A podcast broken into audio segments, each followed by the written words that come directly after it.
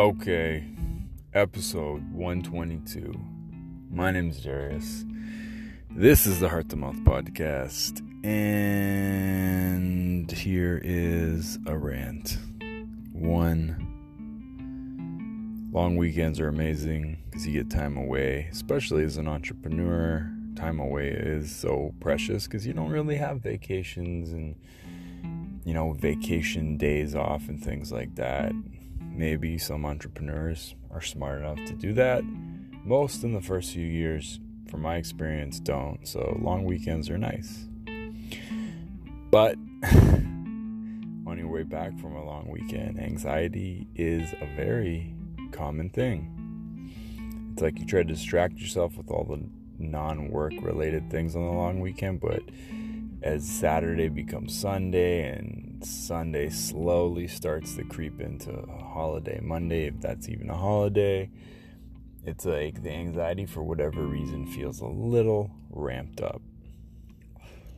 I've gone through a lot of these long weekends.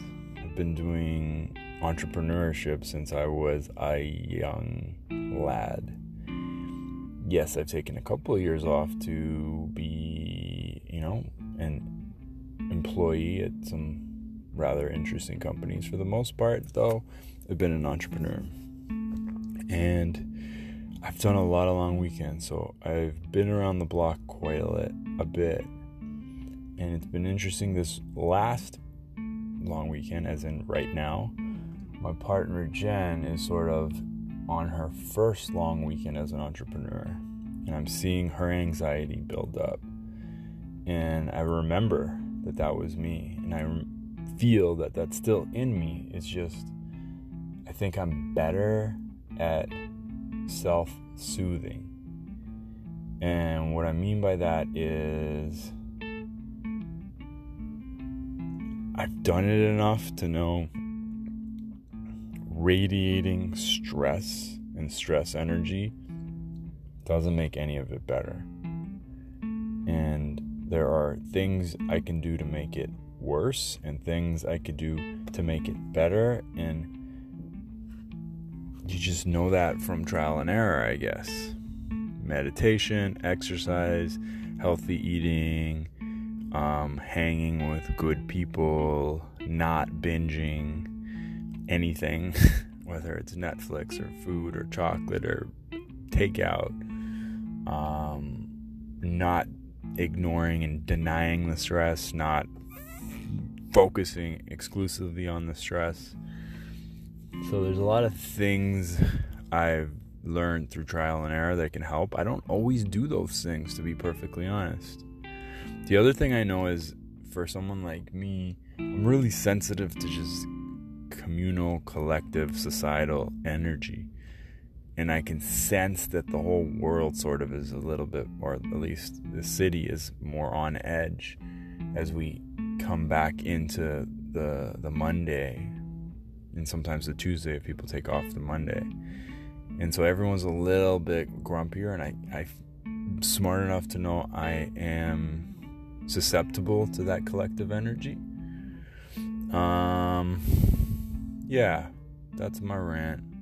I'm tired. I'm a little stressed, but I'm doing one of my activities to help deal with the stress, which is anchoring into gratitude and abstracting up and remembering that in a place like Canada, this is this this thought always makes me feel better. In a place like Canada,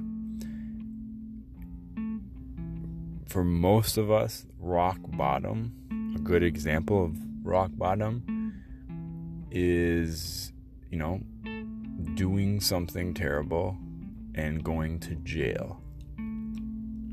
I know there's other potential rock bottoms, but let's just use that one. Something that most people dread. To put things in perspective, yes, jail is, can be a really tough place, but you're going to have food and shelter for the rest of your life